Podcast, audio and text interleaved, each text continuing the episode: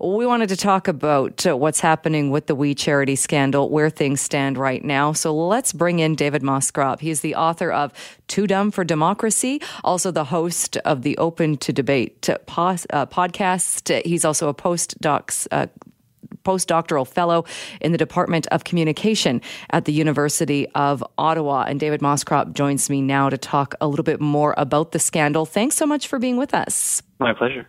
What is your take on the We Charity scandal, the latest in the uh, revelation we heard from the finance minister yesterday forgetting to repay the $41,000? What is your response to what we have learned about this so far?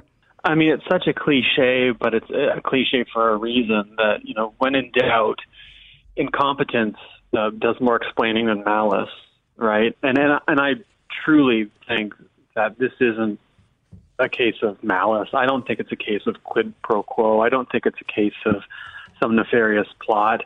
I think it's a case of incompetence and you know a culture of uh, in, entitlement and you know the cult of the insider that that sort of dominates Ottawa and, and political life in Canada.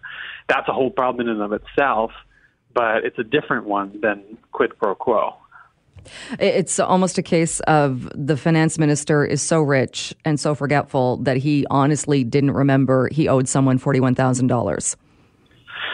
Which is bananas, right? I mean, you know, in 2017, the, the median annual income for a single Canadian was $31,000. For a family, it was roughly $92,000. So when someone looks at this and says, oh, he, he misplaced forty-one thousand dollars in change after repaying, by the way, fifty-two thousand uh, dollars related to another trip. There were two trips involved. One was partial was repaid, one wasn't. Um, you know, I you, you're stunned, and, and it's stunning, and it's outrageous. But you know, and, and you have a. Uh, I, certainly I was outraged, and I think a lot of folks will be, and they have a right to be. But the, the, the conclusions we can draw from that right now are, are fairly limited given the, the, information we have. The good news is there's going to be lots of investigations into this. This is going to be poked and prodded and investigated for the foreseeable future. Right, because even if it is a case of forgetfulness rather than corruption, then the obvious question is well, why do we have a finance minister then who is so forgetful with his own money? How can he be trusted to deal with billions of taxpayer dollars? And why? And also, you know, is this the sort of thing that should be happening in the first place? And in you know again that that speaks to the cult of the insider and to you know what what we know from history as the Chateau clique and the family compact the idea that Canada is run by a fairly you know small group of of folks who are insiders and everyone else is left on the outside uh, you know that that's a problem. Uh, again, though, you're right. Though, if, if it is an accounting error, it's a pretty bad one. And you would think, I mean, the, the finance minister repaid the forty-one thousand dollars. I think the day that he appeared at the committee, or something like that just before appearing at the committee. Uh, you know, you would do your due diligence the moment the we scandal began. You know, this was this is not new. This has been going on for a while. Wouldn't you want to take care of that immediately? I mean, you know what's the problem. What, what's so stunning to me is that there's a slow drip of new and damning news that comes out about this. That that's just being quote unquote discovered day by day. But like, you know, wouldn't you as a government who who've been through this before, by the way, a handful of times, be on top of that from day one? And if not, how much is there to dig up? I mean, all of it is, is deeply problematic. Uh, there have been many calls, uh, a lot of them coming from the Conservatives, for Bill Morneau to resign or that he should lose the portfolio of finance minister. Uh, do you think that's a reasonable call at this point? Yeah, I think he should go, and and, and I think he should go for the simple reason that uh, as a minister of the crown, your duty is first is to the government, and at this point, this has compromised uh, his his ability to do his job, and it's going to harm the government. And I think people have, have resigned for less, and it would be the appropriate thing to do. But again, uh, you know, because and, and this is here's the deal: if you're going to go into politics, you've got to be better than the rules, and that might not seem fair, but tough. You know, that's that's the bargain you make. And it's like that old line from Sir Robert Bolt writing about Thomas More, you know, it's not it's not enough to be good. You, you need to be known to be good. And if you can't, well, then you're going to hurt the public trust. You're going to hurt the government. You're going to distract from things that we need to deal with. and that's just not going to work. We need to move on with their lives. And we're in the midst of a pandemic. We're facing an unprecedented deficit and debt. We don't have time for this nonsense. We got to move on.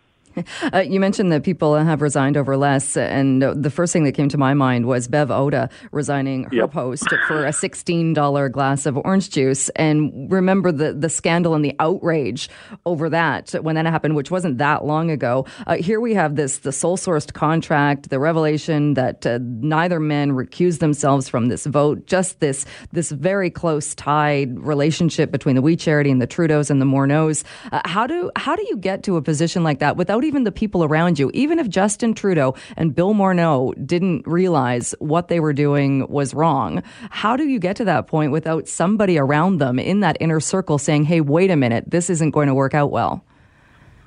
Well, maybe someone did. I mean, we, we may never know, but I, I would imagine, as always, it's a combination of sort of fatigue, ignorance, arrogance, and entitlement, which explains large periods of governance in Canada. I mean, it's, it is especially w- with the Liberal Party. So I, I would imagine it was that. You know, either somebody flagged it and said, "Well, don't worry about that. That's not a big deal." Uh, we can, you know, this, this, there's nothing wrong with this, but plainly people thought differently. Um, the, the the recusal thing is interesting though because that's even more of a mess than you might think because the the prime minister and the finance minister didn't recuse themselves from the from the decision and then they apologized for it and said okay we're sorry for not doing that and then a little while later the clerk of the privy council appears at committee and says oh the finance minister and the prime minister can't recuse themselves from this decision right mm-hmm. if, if you've yeah. got a situation where you've got nine hundred and fourteen million dollars whatever it is going out the door and your prime minister and your finance minister can't be a part of that, then there's a huge problem. You know, we can't spend a billion dollars in this country with the PM and finance minister saying, "Oh, sorry, we can't help you with this." You know, it's none of our business, right? And so, so what are they apologizing for? If they couldn't have recused themselves, then there's no reason for them to apologize. If they could, they should have, but plainly they couldn't have, which exposes a serious problem with the system and again, this sort of tight knit culture of those on the inside. And that's the structural thing we got to deal with at some point, or this sort of thing is just going to keep happening. Well, and this is, as you know, the third time that the prime minister has found himself the subject of an ethics committee committee investigation. Do you think this is the one, though, that people are paying more attention to? And it seems that the SNC Lavalin, uh, the Aga Khan, sure they were news and, and they they were in the news headlines for a certain amount of time. It seems to me though that people this one is sticking and people are are, are smelling the stench of this one. Uh, I mean, the, so the Aga Khan thing came and went pretty fast. Blackface came and went pretty fast, uh, stunningly. Uh, the Bill Morneau and the French Villa and the corporation that that wasn't properly accounted for in France that came and went pretty fast. Uh, this, you know, SNC lingered for a long time. Mean, SNC lingered for months and months and months. This might too. Uh, there's something tangible about this. I mean, there's a couple things going on. There's a slow drip which is one of the things that keeps it in the news. There are investigations. That's another thing that keeps it in the news. And you know, we'll have a ethics commissioner investigation. The finance committee is on it. I, I, either the ethics committee is considering it or they've started. I can't remember. So there's lots of looking around. That'll keep it in the news. But there's something tangible about the outrage of like, look at what these people think they can get away with while I'm struggling through the day. And I think in the midst of a pandemic, when people aren't sure about their mortgages, they're not sure about their jobs, they're not sure about their groceries, there might be even even added layer of outrage. Like you forget forty one thousand dollars, and I might miss my rent next month, and that'll be the end of it, uh, which might keep things going too. Which is disappointing. You know, I, I understand that. I'm I share that, um, but again, it exposes the fact that we are, aren't dealing with the structural problems, and and that's that's part of that tragedy. But I, I do think it'll have legs for a while. The question is, is it going to lead to anything? You know, and and and ultimately, is it going to lead to an election? Because I don't think the opposition parties want an election right now. Right? They're not ready for it. So that might give the Liberals a little bit of breathing room. All right, uh, David Moscrop, we'll leave it there for today. Thank you so much for your time. Much appreciated. My pleasure. Well, as uh, you just heard, uh, Dr. Bonnie Henry bringing in another order, and this one has to do with rentals, whether it's Airbnb, houseboats, uh, places where people would gather in groups. They are now going to be limited. Sounds like they'll be limited to the same number of people you can have at a restaurant, six people per table. It can't be more than six, and you can't be hopping from table to table. Those are in addition to the restrictions announced yesterday, and those were focused on restaurants, bars, pubs, clubs. Uh, Dr. Henry saying people people must sit at their assigned seats, no table hopping, no dancing, no crowding around. And that is because of the increase in the number of cases that we've seen in this province. So, what does that mean for people who run businesses that, uh, in fact, rely on people interacting and being in those types of situations? Well, Sebastian Barkovic is the owner of Concept Nightclub in Nanaimo and joins me on the line now. Thanks so much for joining us. Yeah, no problem. Uh, I know you reopened and you uh, have talked about how the reopening actually went quite well given uh, these new rules and the rules that were in place. Uh, things are a bit more strict now with what was announced yesterday. How will that affect your business? Well, the, the public health order hasn't come out yet, so I'm sort of counting down. I believe it's going to be around three sometime. But the only thing that would I'd say put a nail in the coffin is if we'd have to close by 11 p.m. because in our prime – say, you know, six months, a year ago, whatever it was, uh, 11 o'clock was when people would start to come out, and those guys are considered the early birds. and do you think is it going to is there going to be a, a timing, or that you're going to be told that you have to close earlier? Uh, four out of six articles I read, you know, um, I don't remember Global CBC, so on and so on. Uh, four of them said there was going to be an 11 o'clock curfew, whereas two of them didn't mention it. Uh, I called VIHA, our, our health authority, and they said they wouldn't uh, put too much stock in uh, in anything until the public health order comes out. So what we know for sure, or not for sure, sorry, but what the uh, health authority has said is probably going to happen is the no, table service only and no bar service. But that was sort of the direction we were heading in anyway. We maybe had 20%, maybe 15% bar service. The rest was tables anyway because we built so many booths in the club and cut off the dance floor. Uh, that said, uh, what you were saying before that no dancing, don't mingle, don't push chairs together, that that stuff we've been doing since we reopened, and we've been called a military camp from a lot of people. But it was like I thought that's what was in the public health order, what was advised anyway. So um, that won't change for us. So because you were allowing some dancing, weren't you? No, no. Oh, okay. um, I I might have flip flopped a bit. Maybe mm. at the beginning I said, uh, "Who knows what will happen?" But what we did because we had to uh, have 50 seats is we uh, ended up just making our dance floor uh, full of tables just to meet that 50 seating requirement. Okay. So I might have said I was going to, but that was sort of at the beginning when I might not have known everything. And how are the the new restrictions also talk about line lineups and places like I, I think places like a coat check or places where you would normally see crowding. How are you able to deal with that? Well, in our, I don't know if uh, VIHA and our health inspectors were ahead of the curve, but um, we we weren't allowed to have crowding in our lineups or at the coat check as it was. So uh, the way it happened was the door person would uh, only let one group in at a time anyway, and the rest of the people would have to wait outside. Once that group was brought to their table, the next group could enter.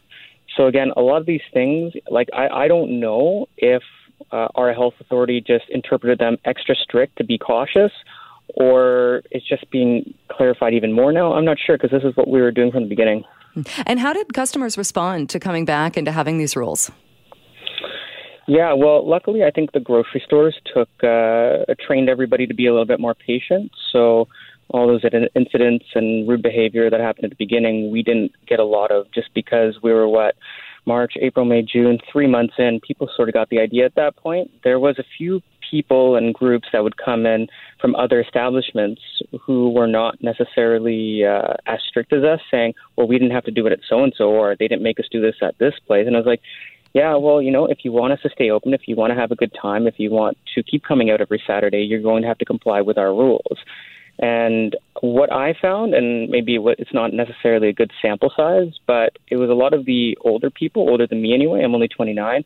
Um, were was saying were saying I was power tripping, and they didn't have to do what I was saying, but a lot of the younger crowd, my age or younger, was was definitely more compliant.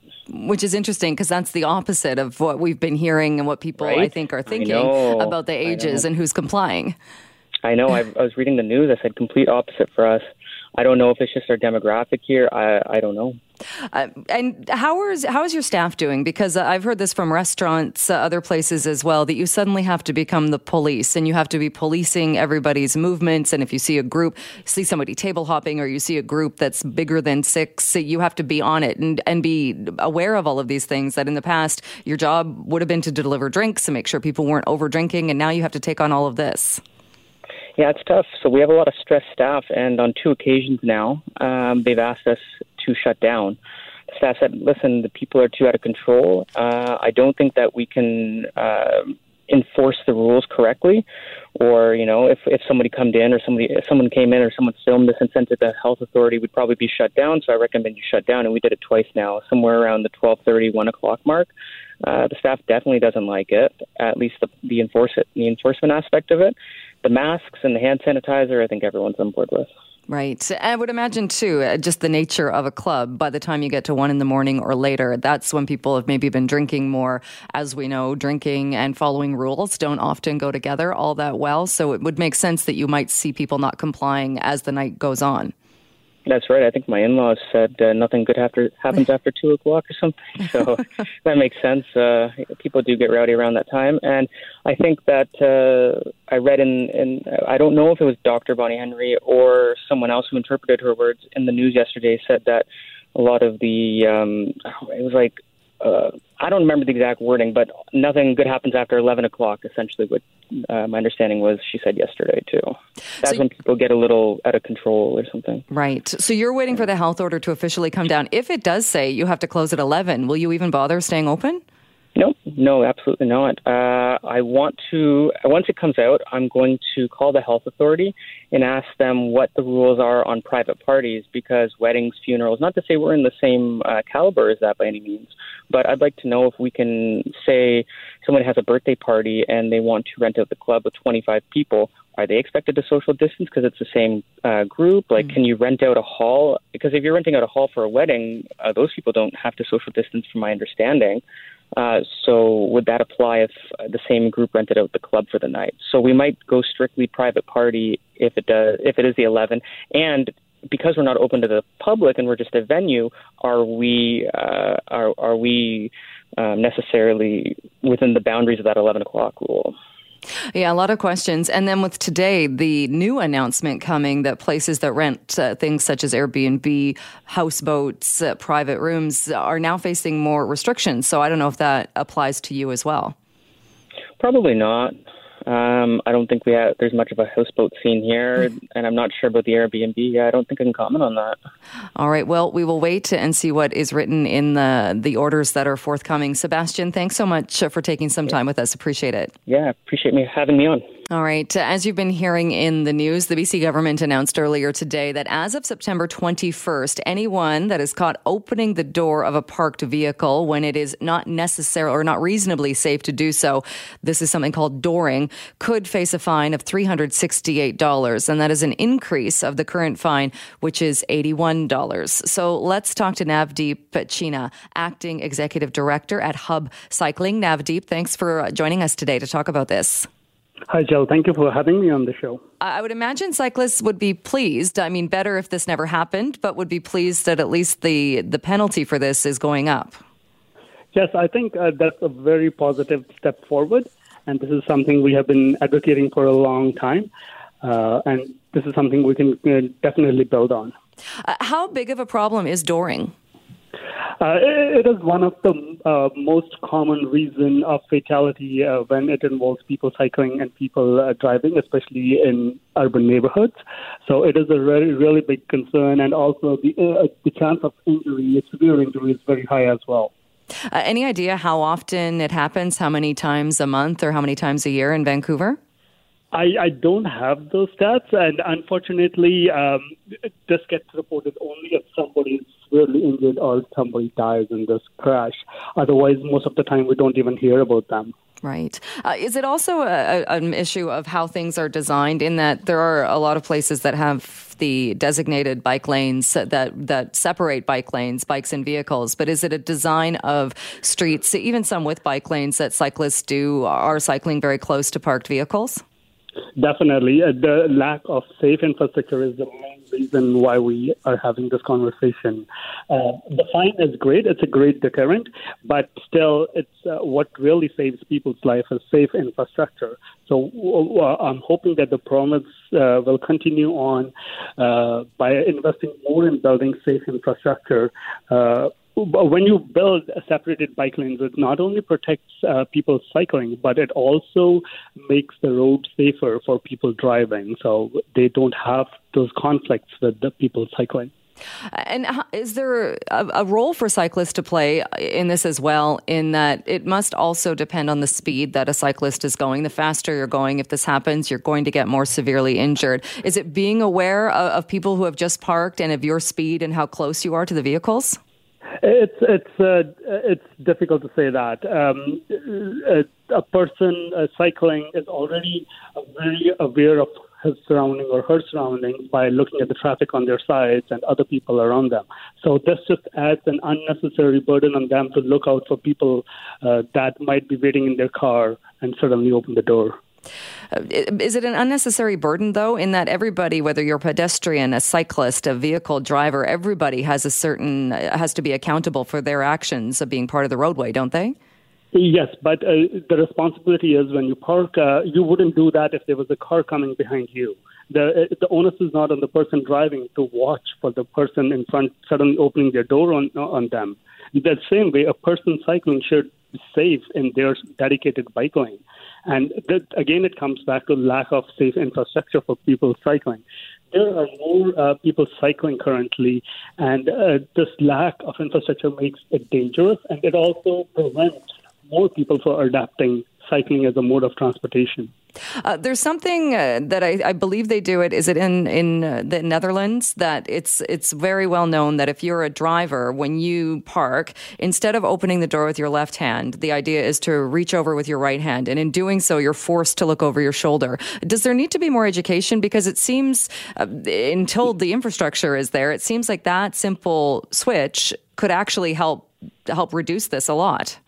You're very correct, uh, Jill. Um, we actually, along with uh, local co-op Modo Carshare, we did a campaign. It's called the Dutch Reach, where exactly what you said. When you're opening the door, reach with your right hand. That forces you to look over your shoulder. And uh, from what I've heard from the ministry, they are planning to run an education campaign as well. Uh, they, they will. I think it's sometime in September. They're planning to teach people to be more aware of their surroundings and be more responsible while opening, especially by using the Dutch reach. Uh, because it does seem, I, I mean, I, have heard of it before, and I just thought of it today when when I saw that this had been announced and we were going to talk to you. But I don't think I've ever seen in BC or in Vancouver, in Metro Vancouver, a real push or any kind of organized campaign to get people even aware that that's something that that that very small step can make such a huge difference. You are correct again, and it is one of the basic things that everybody knows in Netherlands that do the Dutch reach when you're opening a door. And uh, yes, uh, uh, the lack of education and promotion is the reason why we don't hear much about it.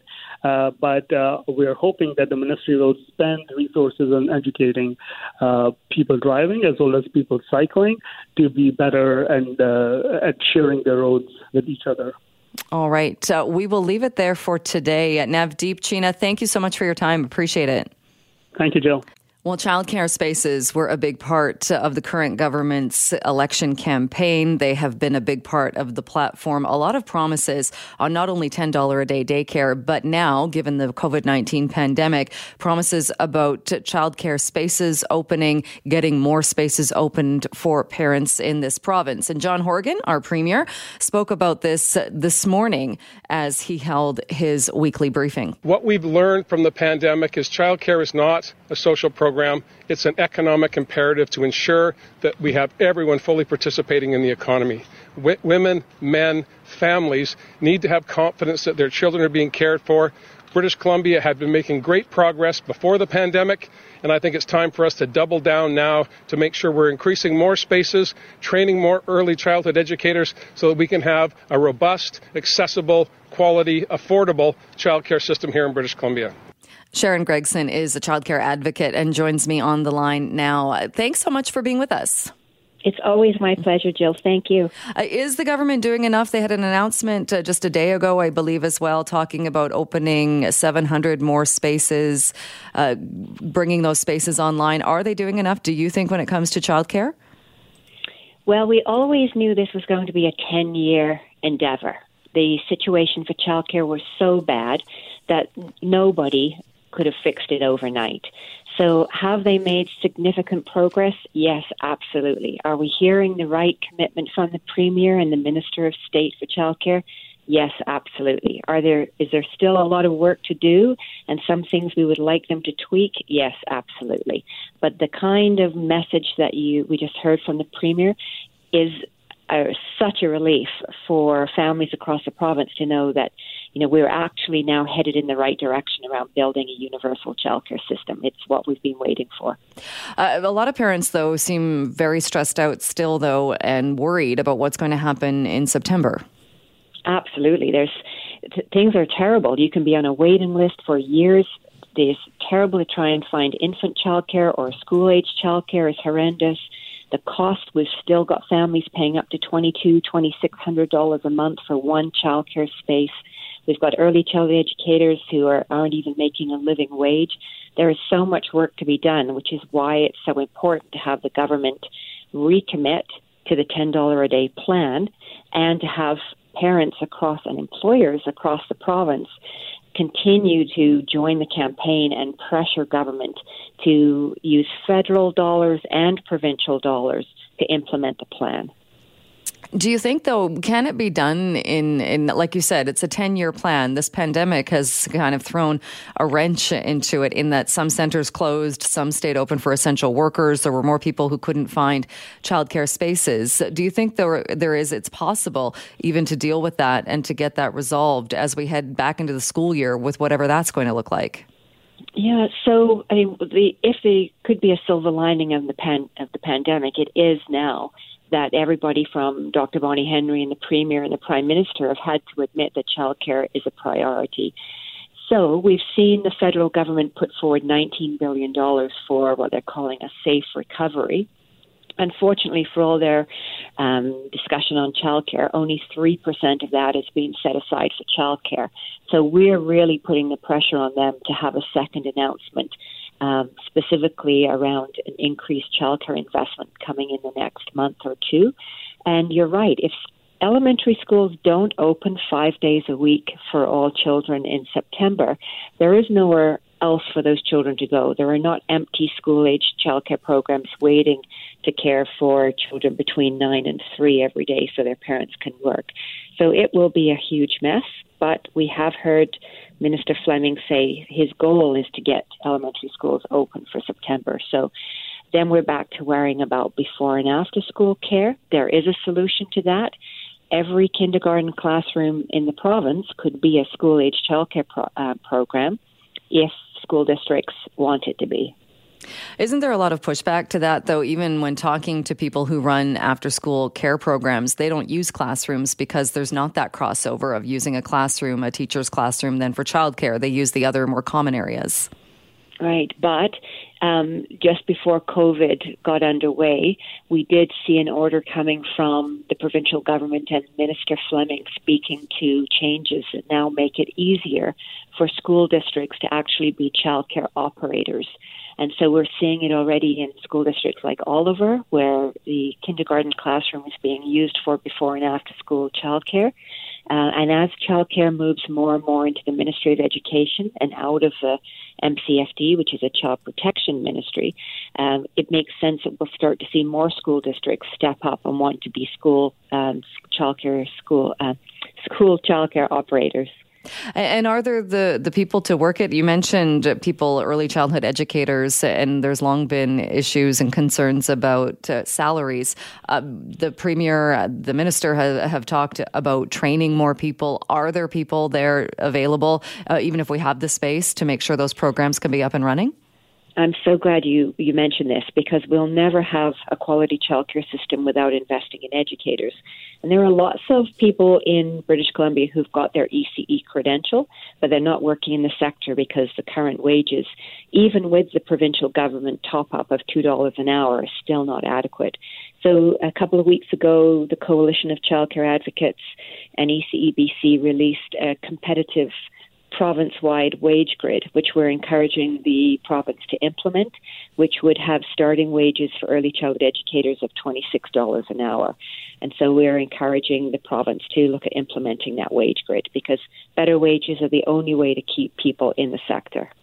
And I know you've been a long time proponent of $10 a day childcare. Uh, there are, uh, I think it's around 30,000 people in BC that are part of the, that program. Uh, do you think it will be delayed or there's going to be issues with expanding that to, because of the pandemic? No, on the contrary. I think as government wants to get more people back into the workforce and families need to be able to get their income um, back to where it was, then 10 a day becomes even more important. And so the pressure is on the provincial government to expand the number of 10 a day sites and the number of families across the province who are paying 10 a day or less for their childcare. So, if anything, there is increased pressure for the province to um, expand and to for the premier to be a champion in his negotiations with Ottawa to make sure there are dedicated childcare dollars with strings attached to make sure they're spent to lower fees and create more spaces and pay educators better wages. So now is the time, as the Premier said, to double down on his commitment. All right. Uh, Sharon, we'll leave it there for today. Thank you so much, though, for joining us. Appreciate it. Thanks. Take good care. Bye for now.